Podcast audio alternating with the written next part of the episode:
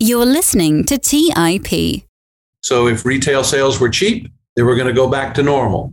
If consumer products companies were a little expensive, they were going to go back to normal. Well, there is no normal anymore. You know, certain giant sectors of our economy are under existential pressure from tech, and tech is similarly growing like a weed. Boy, do I have an exciting episode for you all today as I am joined by Adam Seessel. Adam is the founder of Gravity Capital Management and the author of the new book, Where the Money Is Value Investing in the Digital Age.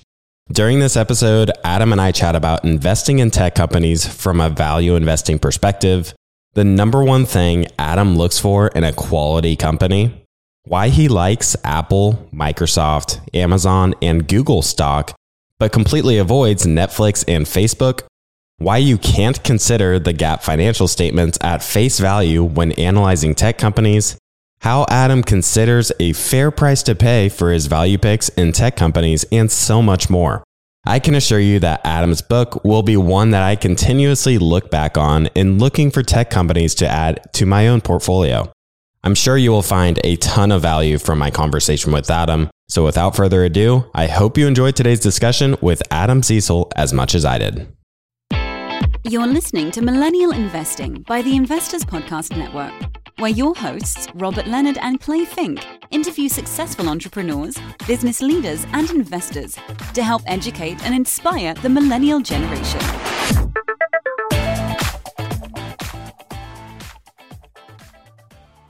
Welcome to the Money Investing Podcast. I'm your host, Clay Fink, and today we bring Adam Seessel onto the show. Adam, welcome to the podcast. Clay, thanks for having me. Now, Adam, I had a chance to read your book, Where the Money Is, over the past few days, and I really enjoyed it and just loved the frameworks you put in place that we're going to be discussing during this episode. In your book, you walk through why the game has changed for value investors. You mentioned that no subset of investors has had a harder time adapting to the changes brought on by the digital age than value investors. Walk us through what your process is on this. Well, you know, Clay, I mean, I really wrote the book to help value investors like myself think through the dramatic changes that have occurred in the world over the last 10 years. And um, as I say in the book, 10 years ago, only two of the top 10 companies by market cap in the world were tech. And today, eight are. And depending on how you slice it, half to two thirds of the incremental value of the stock market over the last five or 10 years has come from tech, even after this big latest correction. So it's come quite suddenly and quite dramatically. And what I found is that very few people are talking about how to reconcile value investing, this century old discipline created by Ben Graham and then propagated by your fellow cornhusker, Warren Buffett, how to reconcile it with tech. Because tech, ever since it began its ascendancy, has been looked very expensive by traditional metrics. And value investors are used to looking at these stodgy old economy companies and looking at them at a lens that basically says, how cheap are they?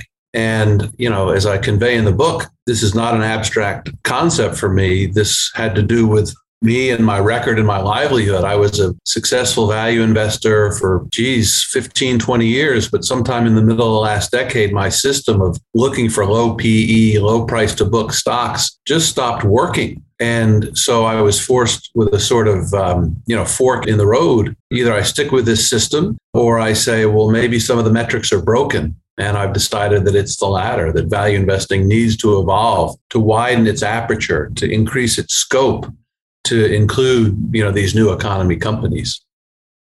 You know, you mentioned that you had to make that decision of is your strategy broken or is it just out of favor for the time being? And I think a lot of value investors are falling into that same conundrum of being in between a rock and a hard place where, you know, I hear many value investors just say, you know, reversion to the mean is a thing. And eventually these strategies of the past, they're going to come back. It's just a matter of time. But you've heard that for the last, say, five years or so. And it. Yeah. Well, I just think that's false. I just think that's absurd on its face, as the lawyers would say. And I think that if you asked any 12 year old, they would be able to talk as intelligently, if not more intelligently, than us in the value community because we've been so set in our ways and value investing has worked, particularly as you say, reversion to the mean has worked. But let's just talk commonsensically like brick and mortar retail. What's the reversion to the mean of brick and mortar retail? Like it used to be when I was coming along on Wall Street in the 90s that, you know, retail would grow with GDP, brick and mortar retail. Is that going to happen? Like, is, that, is, is somehow Macy's going to go back to reverting to the mean of 3% growth every year? Or is there something wrong with the business? You know, likewise, is Amazon going to revert to the mean? Like, what's reversion to the mean for Amazon? Like, Amazon has, you know, 1% of worldwide retail sales. They have maybe 6% of US retail sales. Like, where's the mean? You know, this digital revolution has thrown all those relationships out of whack. So I think reversion to the mean, sure. For some companies that are durable, you know, manufacturing, some chemical companies, yes, reversion to the mean works. But for many, many industries, you know, it's like Bruce Springsteen said, you know, those jobs are going, boys, and they ain't coming back. It reminds me of who you mentioned, my fellow Cornhusker, Warren Buffett. Buffett's been hammered for, you know, not buying tech, even though he's understood many of these really good businesses, but he did eventually buy Apple in 2016 in very large size. And to be fair, I guess Apple was trading at a pretty good price back then. Walk us through why Apple is the only tech company that Buffett's really come around to.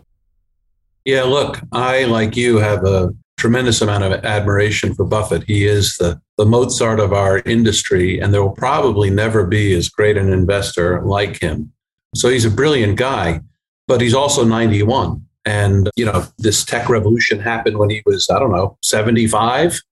So he can be forgiven if he's not, you know, quite up to speed on everything that's going on. I mean, he famously says he doesn't read email and, you know, so on and so forth. So he's not exactly swimming in the tech ecosystem. But I think the reason he liked Apple is that uh, you know it reminds him of an old line consumer product company that which he has invested in for many many years with great success. It reminds him of Coca Cola, basically something that's daily, something that's habit forming, something that you know consumers form a very strong bond with. So I think that the famous story now is that he started to see how powerful a product Apple was when he took his great grandchildren to uh, Dairy Queen in Omaha. And, uh, you know, nothing excites little kids more than ice cream, but he couldn't even get them off their phones to tell them what they wanted because they were so engrossed with their iPhones. And he said, well, if an iPhone can trump Dairy Queen, which by the way, he also owns, then it must be a pretty big product. And then he then he got into more complicated reasons, but you know, equally valid reasons like well, wow, you know, you have all your music on Apple, you have all your photos on your iPhone. You know, the switching costs, to use the formal business term, are so hard that it's going to be very hard to get Apple's billion users off that platform. So those are all the attributes. And then I think what distinguishes Apple from Google and Amazon and some of the others that he hasn't bought is that it's a much more mature company and it acts much more like a mature company, which he's much more familiar with. You know, he came of age when leaders in cola and beer and soap were clearly established. And the route to success was just sort of grinding profits out slowly higher. That's the way Apple is. You know, Apple basically has a billion users, and most of their growth is not from new phones. They're just replacing old phones, you know, when the upgrade cycle comes. It's from the services, it's from the app. So it's sort of a mature product. And they're much less ambitious than, say, Google and Amazon.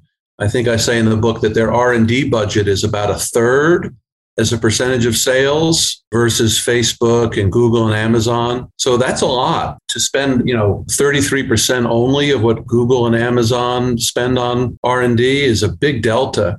And of course, they have a huge share repurchase program, which he loves. He loves them returning excess capital. And he's nervous about companies reinvesting the capital. And that's precisely what most tech companies are doing now. Amazon, Google are reinvesting all their profits. They're not bringing them down to the bottom line. They're not showing a dollar of profits today because they think they can turn it into $3 of profits in five or 10 years. I think that's a wise strategy, but it's one that Buffett historically has been very nervous about. And that's why he owns Apple and not Google and Amazon, if you ask me.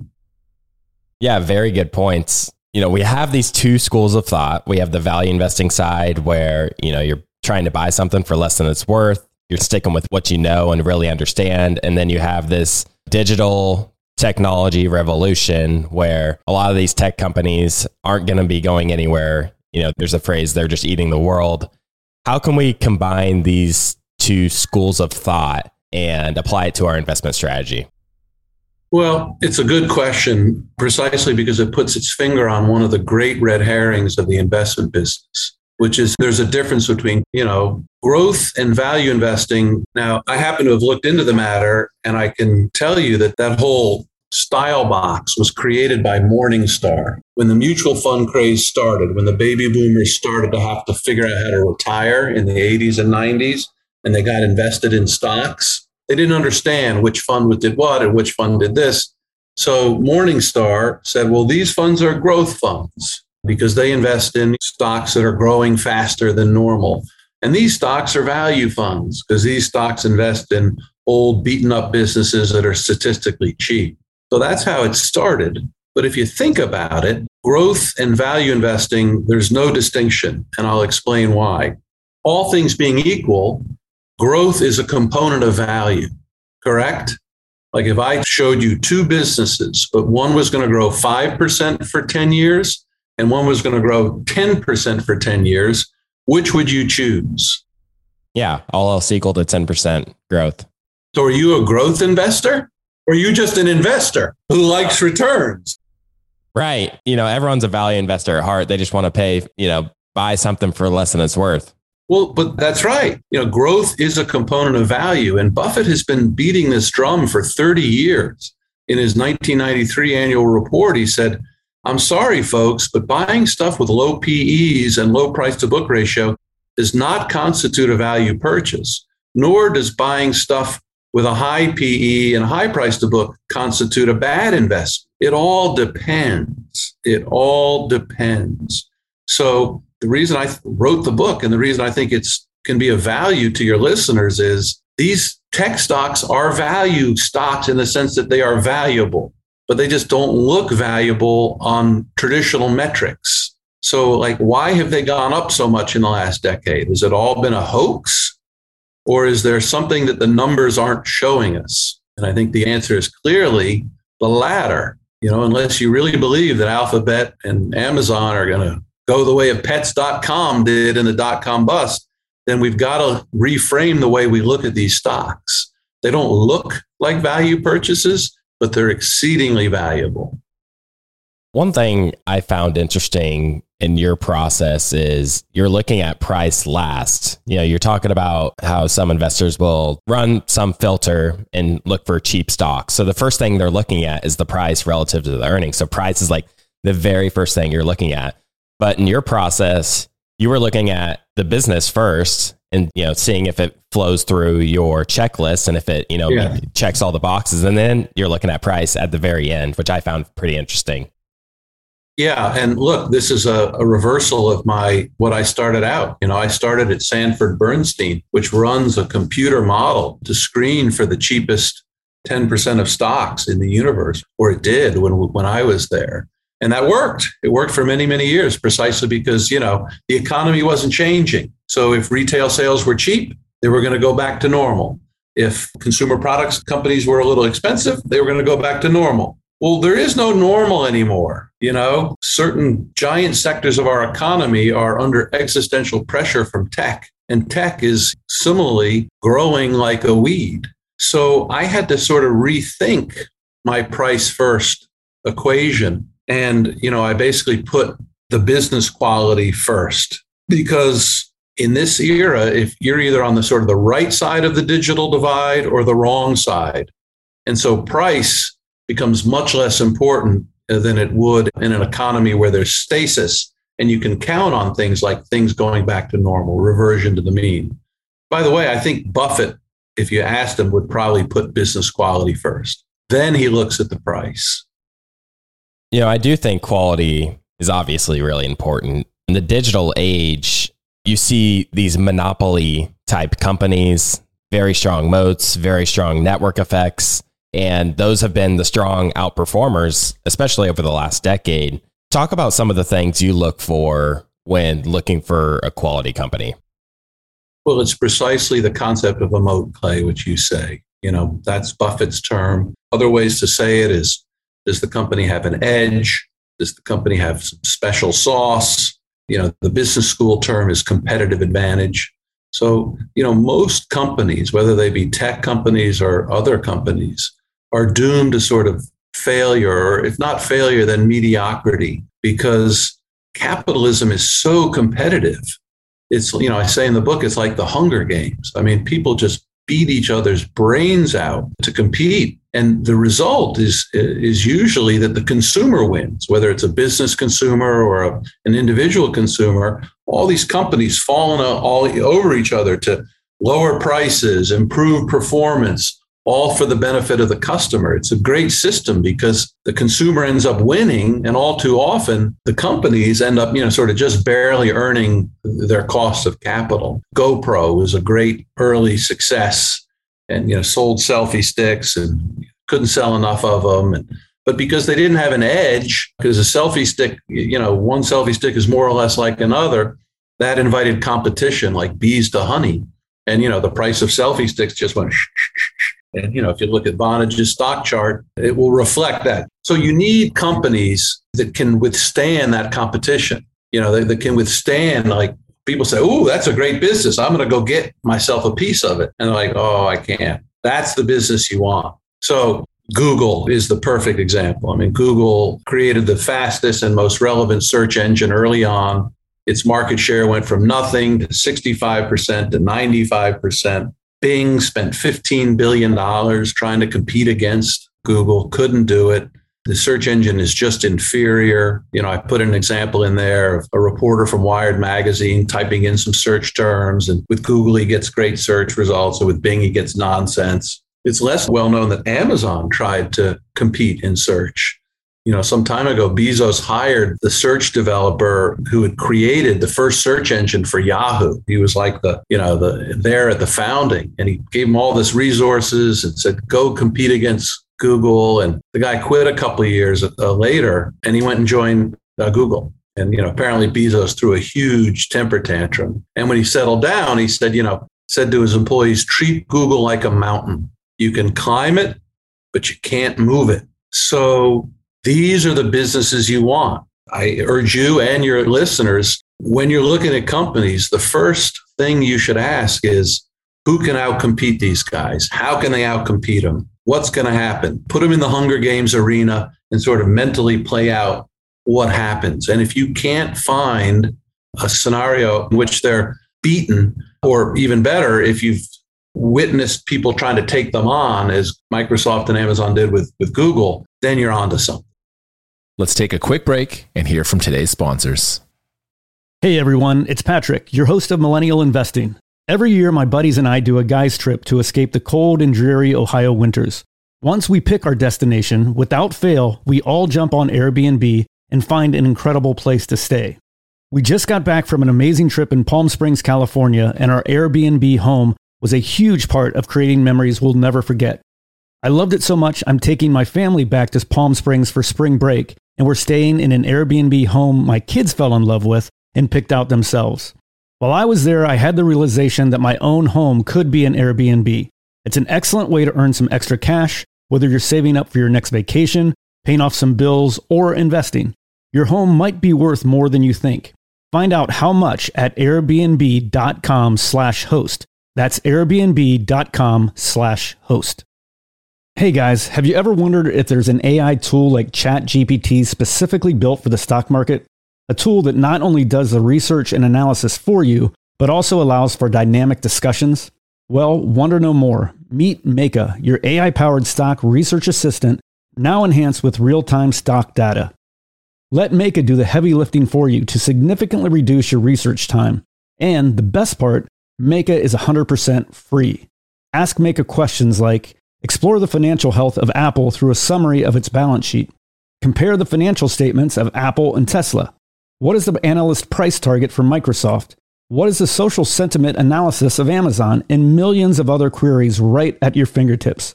Visit Meyka.com. That's M E Y K A.com. Buy low, sell high. It's easy to say, hard to do. For example, high interest rates are crushing the real estate market right now. Demand is dropping and prices are falling, even for many of the best assets. It's no wonder the Fundrise flagship fund plans to go on a buying spree, expanding its billion dollar real estate portfolio over the next few months. You can add the Fundrise flagship fund to your portfolio in just minutes and with as little as $10 by visiting fundrise.com slash millennial investing. Carefully consider the investment objectives, risks, charges, and expenses of the Fundrise flagship fund before investing. This and other information can be found in the fund's prospectus at fundrise.com slash flagship. This is a paid advertisement. All right, back to the show. You know, it sounds great in theory, but trying to apply these ideas in practice is the really difficult part. Um, Absolutely. You know, people yeah. can listen I mean, to this. Surf, surf, surfing sounds easy. Yeah. People probably listen to this and get really excited. You know, you can get a quality monopoly compounder that's going to grow at 20% per year, but you know, your conviction's going to be tested along the way and there's going to be bumps along the road. I pulled together the 5-year returns on four big tech heavy hitters and the disparity is just incredible. I got Microsoft, the 5-year return is 258%, Apple 272%, both, you know, exceptionally well, heavily outperforms the market. And then I looked at Netflix, 13% over the five year period, and Meta or Facebook, 2%. Talk to us about, you know, why you think there's just this drastic difference between these heavy hitters. Well, it's an excellent point. And yeah, everything sounds easy in theory, and everything is hard in practice. So I take your question very seriously. And I applaud you for putting the statistics around those four companies, something that an actuary would do. But um, yeah, look, and you're exactly right, Clay, that your conviction does get tested along the way. My conviction is now being tested with Amazon down 40%. It's in the doghouse. Everyone hates it. No, I have no problem. Even Apple, you know, since the iPhone was introduced, you look at the chart, it's like, wow, what a great stock. But in reality, the fact is that every three or four years, it lost a third of its value. Like people forget that. Like, oh, Apple's a winner. Yeah, well, it didn't feel too good when it went from, you know, 60 to 40 in 2011 or whatever it was. But to your specific question, it all comes back to moats. So Microsoft has moats. Its office tools have moats. Google has tried to compete against it, right? With Google Docs and all that. Price was free, free, free to use Google Docs. How many people use Google Docs? I can't even remember what the Excel equivalent of them is called, like Sheets or something. It's a horrible program and no one's going to switch. So Microsoft has moats. Apple has moats for reasons we've talked about. It's a great product. Everyone loves it. I have the old one because I'm, I'm like you, I'm cheap. But to get onto an Android, it's going to be hard, hard to switch. My family will get mad at my dad because he's got the Android and everyone else has the iPhones, and we're trying to message each other, and you know the messages get all right. messed up, sending pictures. Right. Yeah. Exactly. So Apple has a moat, but I've never liked uh, Netflix, and I've never liked Facebook or Meta, and precisely because they haven't had moats. Like I look at Netflix, and I was like, well, yeah, I subscribe to Netflix, and I like Netflix but I also like Amazon Prime Video too, and it's free. And oh my God, Disney's starting one? Okay. And Peacock is starting one? Okay. And, and Hulu and HBO Max and Parent. Like, what kind of moat is that? Like, here again, it's like 12 year old stuff. It's not complicated. So, what ends up happening, you know, to make it a little more complicated and put it in business terms, is it becomes an arms race where Netflix, I think, is on pace to spend $21 billion in content spend this year. Two or three years ago, it was 10 billion. So, like, they just have to keep producing more and more content to keep going. And they got all these, you know, very deep pocketed rivals, some of whom don't have to spend on content because they have huge libraries. like Disney. So some competitors are even advantaged relative to Netflix. And Netflix is having to just, you know, spend money on nuclear warheads, so to speak, to just keep up. And until that abates, I just don't see them having enough moat. I don't see them having any sort of competitive advantage. The barrier to entry, to use the business term, in the content streaming business is just too low. Like the barrier to entry in search is extremely high. You know, Microsoft spent $15 billion to try to build search. Bing is, you know, a joke. So likewise, I've never liked Facebook. Uh, never. And it's main part of it is I just don't like the product. I just don't enjoy using it. And I'm not sure how many people really enjoy using it. Like, like when I go to Google, I'm pretty fired up. You know, like I know I'm going to get a good search result. And like I have a friend who uses Amazon. I use Amazon a lot. I have a friend who uses it. He says every time I get a package, it feels like it's my birthday. Nobody feels that way about Facebook, I don't think. You know, they're just on it because everyone else is on it. And when you don't have the secret sauce, it makes you vulnerable to competition. So look at the history of Facebook. Here's the history of Facebook, basically. I mean, you can argue whether he stole the network or whatever, that, that's immaterial for our discussion. But it's certainly true that when competitors are, began to arise, WhatsApp and then Instagram, you know, rather than try to make Facebook a more awesome product, he just bought them. And there are emails from Zuckerberg saying, you know, it's better to buy than to compete which, by the way, I don't understand why the Federal Trade Commission has not been able to make a case against Facebook for buying its rivals because it's illegal in this country to buy someone to put them out of business, to buy a competitor to put them out of business. So he bought potential rivals and put them into the Facebook fold. And then when it became obvious that this was a pattern of his and he couldn't do it anymore, you know, and the next awesome app which is much more interesting to people than Facebook. TikTok came along and started sucking off viewers from Facebook. What did Zuckerberg do? He changed the company's name and he made a $10 billion a year bet on the metaverse. Now, I don't know about you, but where I come from, when someone changes their name and just starts staking out a huge claim to an unproven technology, that's a bad sign that's a warning sign. And look, the metaverse might be awesome and it might be, you know, highly monetizable and Facebook might be the first mover and Facebook might claim the lion's share of those spoils. But I don't invest in maybes. I invest in products that already are demonstrated to have a moat. And Facebook, by their behavior, has shown that they themselves don't think they have a moat. So that to me is a long winded answer of describing why Microsoft and Apple have held up, but Facebook and Netflix have not.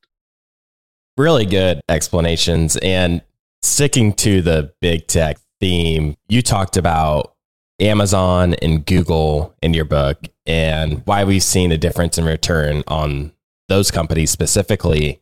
You pointed to Amazon's superior returns to just their really good management and their capital allocation decisions. And interestingly, when I dug into the numbers, it appears that Google's return on invested capital, to my surprise, has actually been better over the past decade. So I was surprised to see the difference in the actual stock performance versus the return on invested capital we're seeing. So I'm curious why, you know, Google's return on invested capital has been better, but it actually hasn't flowed through to the actual stock price. I'm curious what your thoughts are on this. Well, to your question about Google versus Amazon, it's true that uh, on the reported numbers, Google or Alphabet, the parent company, has a higher return on capital than Amazon. But this brings up one of the critical points, which is in the digital age, you can't really rely on reported financial statements. Now, that sounds like uh, heresy, right? Like here's a financial guy saying you can't rely on the, the audited financials. Well, I'll explain what I mean by that by way of example. So in 2020, where when I, which is the year in which I based the, my analysis of Amazon on their financial statements in 2020, their e-commerce business had a profit margin of 2%, reported 2% profit margin. Walmart's profit margin was 6%.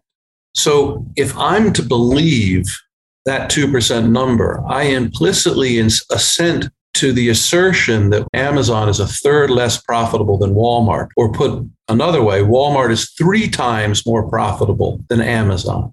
Now, here again, a 12 year old would tell you that that's crazy. You know, Walmart has 5,000 stores to keep up. Amazon has a thousand distribution centers. Walmart has, you know, 1.5 million people in its stores and has to worry about shoplifting which Amazon does not. Amazon gets paid immediately on credit card for all its purchases, which Walmart does not. Walmart has takes cash. Amazon has a $30 billion a year advertising business where they just charge people to get product placement on their website. They can do that because they have nearly a 50% share of all e-commerce. One of every two retail visits to the internet begins at the Amazon. So $30 billion a year of revenue is that advertising revenue should be pure profit. But you know how much the entire company reported in operating profit, even including the cloud business in 2020? $25 billion. So if you say that their ad business was all profit, that's $30 billion of operating profit, then everything else operated at a loss, which is nuts. So you, you know, you can tell I get quite animated about this because here again, economic reality is increasingly unhinged from the GAAP financial statements. And I go into it a little bit in the book where, you know, the GAAP was created in the 1930s in the wake of the depression to standardize accounting and rightly so. But it was based on an economy where General Motors and US Steel dominated. So the rules were written for the industrial age. They were not written for the technological age. And they're really important differences between a tech company and a, an industrial company. You know, the most important of which is the tech company spends most of its money paying software developers to build products. And as I say in the book, many of those expenditures have a useful life of more than one year. But GAAP would have us believe that every dollar Amazon spends on its e commerce website has a useful life of 365 days. And every dollar that Google spends on to improve its search engine evaporates after a year. And this is crazy. So that's why Amazon reported return on capital is much lower than its actual return on capital because there are all sorts of distortions in its income statement that make its return on capital look very low specifically its profit margin. Its profit margin is not 2%. That's what GAAP says. But, you know, as I say in the book, Amazon's lost money on a reported basis for about a third of its public history. So if Bezos relied on the financial statements to run his company, he would have shut that thing down a long time ago. But he knows it's not unprofitable. He just knows that the GAAP financials are distorted. So that's a big part of what I say in the book is we as investors have to adjust the financials to account for economic reality. At some point, I think that the accountants will get involved and, and adjust them for us because they're aware of how economic reality and GAAP financials are diverging. And uh, something's got to be done. But in the meantime, we've got to make adjustments. And by the way, this is not something like crazy magical thinking. Like Ben Graham, the father of value investing, said, look, there are a lot of estimates in uh, financial statements. You've got to make intelligent adjustments. Buffett says the same thing. Uh, the whole concept of owner earnings is basically adjusting the GAAP financials to economic reality. So I'm just sort of continuing in that vein. You know, it's sometimes easy to just look at these big tech names and focus on those, but to find a company that is smaller that might eventually become the next big tech name, where are some places we should start or maybe talk about some names that you like?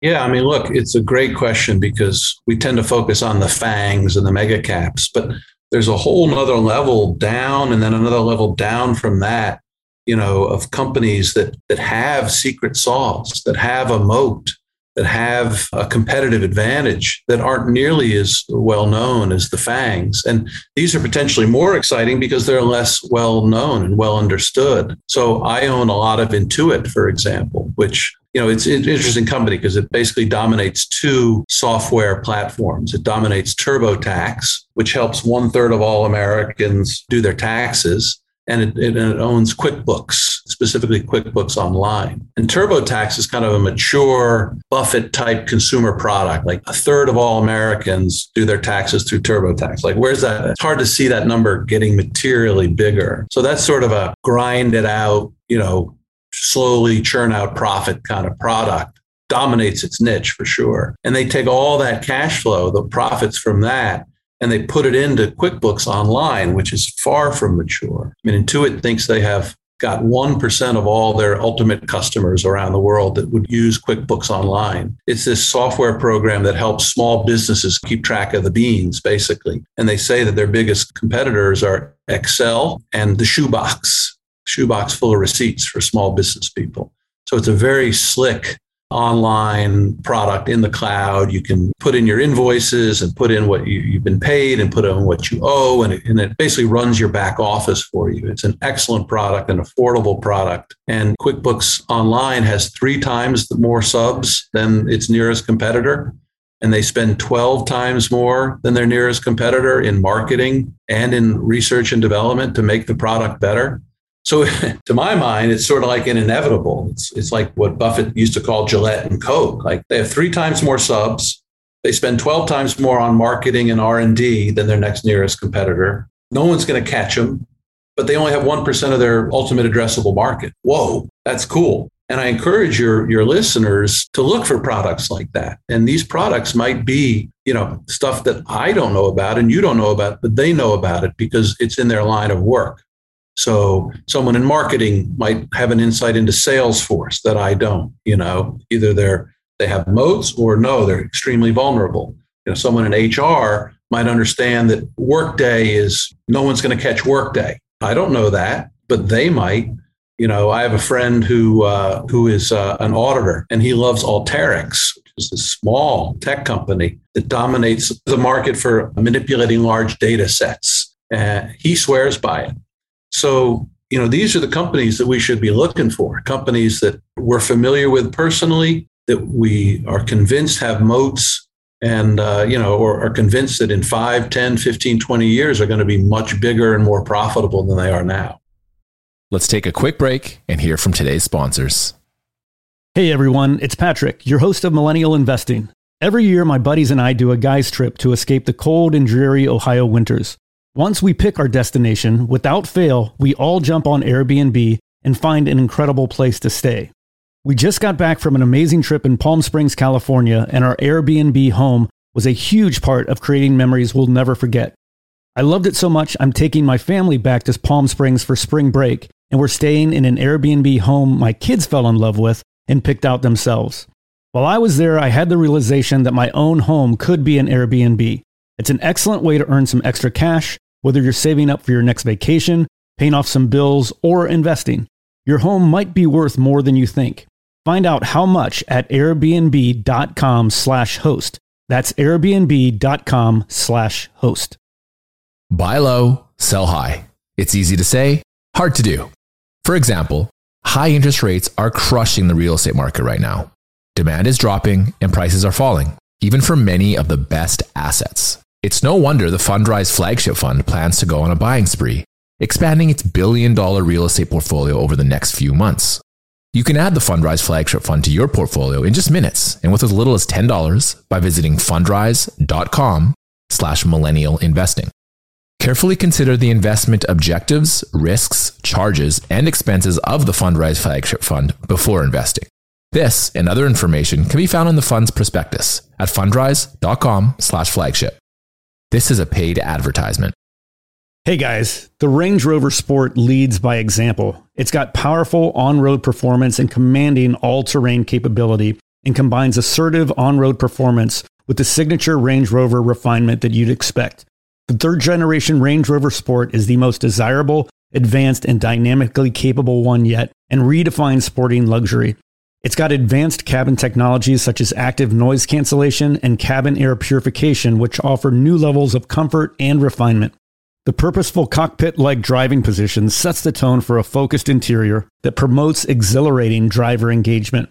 Award winning Pivi Pro infotainment is at the heart of the experience and provides intuitive control of the vehicle systems. You can also enjoy a dynamic drive in total comfort with optional 22 way adjustable, heated and ventilated electric memory front seats with massage function. Design your Range Rover Sport at LandRoverUSA.com. That's LandRoverUSA.com. All right, back to the show. You know, you mentioned a little bit earlier this common theme that tech companies have looked expensive for years, at least using those traditional metrics but some have still managed to produce just extraordinary returns. And Amazon's a prime example of that. And our network actually had Bill Miller on our show. He had an interview with William Green and he bought Amazon at the IPO and bought even more during the tech crash after the 2000 tech bubble. How can we do what Bill Miller did and you know see through these traditional metrics and recognize we aren't overpaying for a high quality business. I guess for amazon for example you mentioned that you would adjust the retail profit margin from 2% to say a 6% so is it just a matter of saying if this was a mature business today or maybe a few years out how would you adjust those profit margins or how are you making those adjustments and determining a fair value well, another excellent question because while you begin with business quality and moats, you must end with valuation. You know, I wouldn't have the right to call myself a value investor if I didn't believe that the price I was paying was an essential input of the value I was ultimately getting. You know, I say in the book, I can show you a Fifth Avenue penthouse with beautiful views and lovely rooms, but if I ask you to pay, you know, $25 billion for it, you're going to tell me to go pound sand. You know, at some point, anything is too expensive. So, to answer your question specifically, like you have to start sort of big picture and then you kind of have to go more granular. So, as I say in the book, there are examples of mature software companies that have already had the majority of their growth, like Oracle, for example database company, fine company, but you know, kind of grinding it out now. You know, their profit margin, operating profit margin approaches 50%. And that that's about four times higher than an average American company. And it makes sense because, you know, one of the reasons software is tech companies have gotten so big so fast is their business models are inherently better. You know, let's begin with the fact that they have no cost of goods they don't have to buy sugar, you know, lumber, you know, uh, anything. They don't have to buy titanium like Apple does. They, they just put a bunch of zeros and ones together and off they go. So a gross margin of a software company can be 80 to 90%. So they start with 30 to 40 percentage points head start over just any other company because they have no physical costs. So you start with that mindset. Okay, software companies are very profitable inherently when they're at steady state, when they're mature. Then you go, like when I, I say in the book, I looked at Google in 2015, 16, their operating profit margins reported was 25%. So that's half of 50. So that's a big gap, right? So they're potentially their profits could be two times higher, right? But then I started looking around at you know, comparable companies. So I started looking at Alibaba, which operates a asset light platform like Google, and their profit margins were in the 40, 45% range. And then I looked at Facebook, which, as you know, I'm not a big fan of Facebook. And one of the many reasons I'm not a big fan of Facebook is they've been short term greedy. They've been trying to monetize their network right now. So they put too many ads on there and they, you know, they, they didn't make the experience great. They milked the business too quickly but their profit margins were in the 40 to 50% range as well. I don't know what Google's ultimate margin is, but I know it's high because, you know, it's a network. They have no cost of goods. Once they've built the network, every incremental search query that comes in is basically 100% profit, right? So their margins are probably not 25%. They're probably close to 50. So I just sort of said 40. Now, this is a rough exercise but it's what Buffett used to call directionally accurate. He still calls things directionally accurate. And it's very important to be directionally accurate. And I say in the book, it's important to be comfortable with the fact that these are not precise calculations we're making. You know, we're not actuaries. You know, we're not rocket ship engineers where a millimeter here or there is going to destroy the rocket. We're just trying to sort of get a sense for whether this is a value purchase. So what I did with Alphabet or Google is I said, well, let's adjust their margins from 25% to 40 because that's sort of in line with their comps and you know mature software companies. And then let's just project their revenues forward a few years because you know here again it's inevitable that their revenues are going to grow. I mean, they still have a pretty small share of the overall ad market in the world, and they are the ad market destination of choice. Any podcast, any investment manager, any hairdresser, any divorce attorney, anybody who needs to sell their service must advertise on Google period. So it was not crazy to just forecast their revenues three years in advance using their historical growth rate, put a 40% margin on that. And what I found was the reported earnings for this year was 28 times multiple, which doesn't sound like a great deal. But if you increase their margins and project three years ahead, the multiple was nine times. So I bought it and it's worked out well. And by the way, that is the primary reason why these stocks have looked expensive all the way up, but they've gotten so valuable because they're not trading on reported earnings and they're not trading on this year's numbers. They're trading on what ultimately could be. You know, the market is a giant discounting mechanism. It discounts into the present what the future profits will be. And so it was a similar exercise with Amazon, Clay, although it was much more granular because Amazon has many more segments and Google has segments, but only one of them really makes much money, which is search. So that was a pretty easy analysis. But with Amazon, I just, you know, took every segment one by one, you know, cloud, e commerce, advertising, subscriptions, and just sort of went through with the same exercise that I did with Google. Like, what are the comparable companies trading for? You know, uh, Walmart's margin is six. Amazon's reported as two. Is that right? No. What could it be?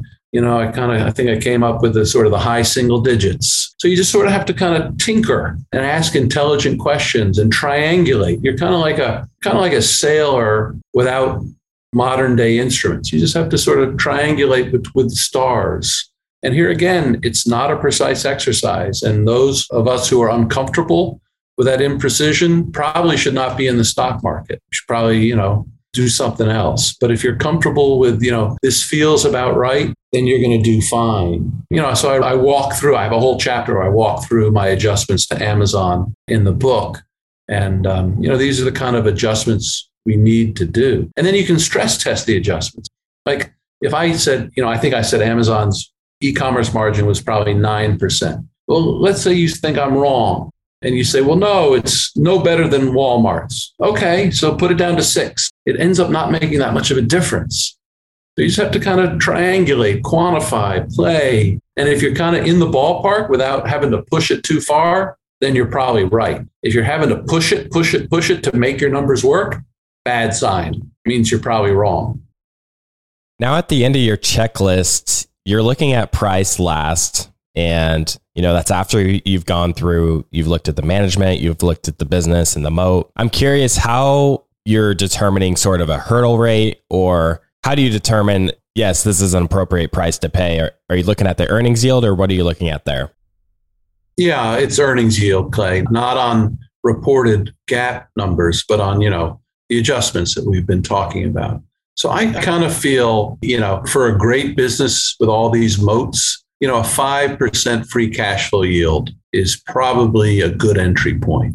20 times earnings power. I think that, in my experience, will, will yield a very good long term result. Because you have to remember with these companies that are growing, you know, if they're growing 15%, you know, your multiple goes from 20 times to 17 times to 14 times to 11 times in three or four years. So the growth sort of bails you out, so to speak, of paying a high price initially. Buffett learned this lesson the hard way. He had his own transition from a deep value Ben Graham type investor to a more high quality business when he would buy companies like See's Candies. You know, he fretted about paying an extra million or two million dollars for the company. And uh, I think since since they bought it, it's generated two billion with a B of excess profit. So he's learned that over time, good businesses bail you out because they grow. And that's why you begin with moats and you end with price. We've talked a lot about tech, but I'd imagine that, you know, many stock investors don't want to just invest in tech. And I loved how you touched on some of these other types of businesses in your book. Given that we know that tech's going to play a very large part in our future, what sort of considerations should we be taking into account to ensure we're still making sound investment decisions, you know, investing still outside of tech? Yeah. Well, I don't think you should use tech as your primary filter. I think you should use moat as your primary filter. It just so happens that most of the moated growing businesses in the world, at least as I see it today, happen to be in tech. That's why I call the book Where the Money Is. Like, I'm not particularly interested in tech. I don't particularly like tech. You know, I don't I don't fool around with gadgets and stuff. I, I'm you know I'm hardly on social media, but it's you know it's where the money is.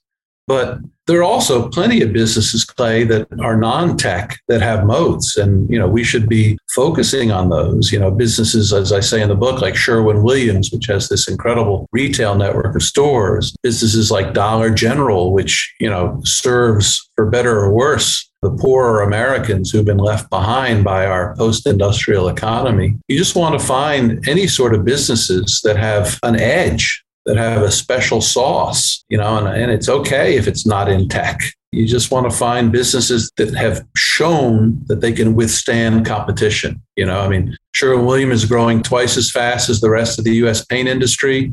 The only reason is because they have they have like five times more retail stores than their nearest competitor. And every year they build a 100 more stores, and their nearest competitor builds 10. So their moat is widening, their moat is growing. And uh, that's the kind of company you want to look for, tech or not. You know, back to some of those smaller companies we discussed earlier, I can't help but think about the environment we've seen the last couple of years. You know, you see many of these companies take this roller coaster round trip where the COVID pandemic hit and the easy money came along and these high flyers just took off. And then now the Fed has put enormous pressure on those companies and now they're back to where they were pre-covid. So you know just as, as an example roku is a company i think potential to be a really good company and i believe you mentioned them in the book as well. You know so it's hard for me to think about how that company might grow into the future when we see a, an environment of higher rates and maybe not as much easy money and credit in the system. So i'm curious what your thoughts are around that. Well, I think you're making a, a, logical error Clay, in the sense that higher rates have nothing to do with moats. Higher rates have to do with valuation.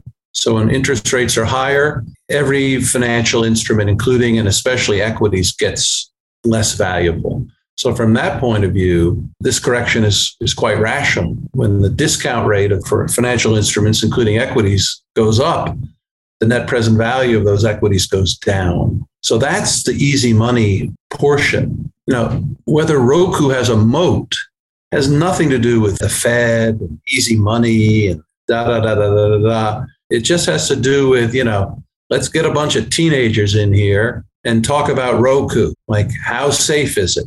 How safe is it from competition? So I don't recommend or say I'm invested in Roku in the book. I say, you know, if I had been thinking about how companies interpose themselves and make themselves valuable, maybe I would have looked at Roku. So Roku is valuable because I think it has a 35% market share uh, for the devices that connect televisions to streaming services. And most of their money now is made not on selling the devices, it's made on advertising because they say to Netflix or Amazon or whoever, like, you know, you've got a great business here. I'd hate for you to see, hate for something bad to happen to it. You know, maybe you pay me a little bit of your subscription revenues or your ad revenues, and uh, and I'll guarantee that everything keeps flowing. So they've gotten leverage over those companies, which is why it was a monster stock. Now the question is, is it a monster from a business point of view? Is it a monster from a business point of view? How secure is its position between the streaming service and the television. I've looked at it a little bit because in this kind of market, you want to look at stocks that are down 80%. You want to say, well, because it's classic case of, you know, babies and bathwater. A lot of these stocks deserve to be marked down. You know, they don't make money. There's no prospect of them making money. They have no moat, et cetera, et cetera. It's exciting time because you want to figure out which of these companies actually do have a moat and are getting thrown out. Like you know, Amazon went down 80, 90% in the dot com bust. And the firm I was at bought it back then because we thought it had a moat. sold it too soon, of course, but this is what you want. You want to, this is a great time to look. And so I've looked at Roku a little bit and, you know, I'm not an expert in it, but I have a tendency not to like hardware companies. It's why I missed Apple because they're so easily replaceable. Your software is very hard to replace once it's on your machine. Whereas Roku, like tomorrow, I could swap out my Roku and buy a, an Amazon device. And increasingly, televisions are being equipped with Roku like devices built into them. So I'm not so sure they have a moat, but I'll bet you someone out there knows more than I do. And if they disagree, and if they've convinced themselves that Roku has a moat, then I can tell you it's a screaming buy.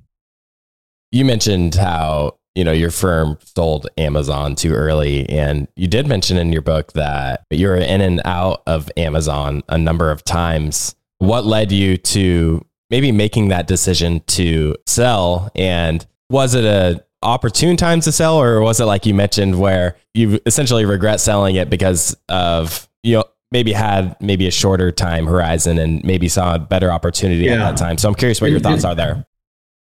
Yeah until 2020 and the pandemic came and, and I got a shot to buy Amazon down 30%, you know, I was really sort of flailing with Amazon because I was a traditional value investor. I understood it was a great business. I understood that no one was going to catch them.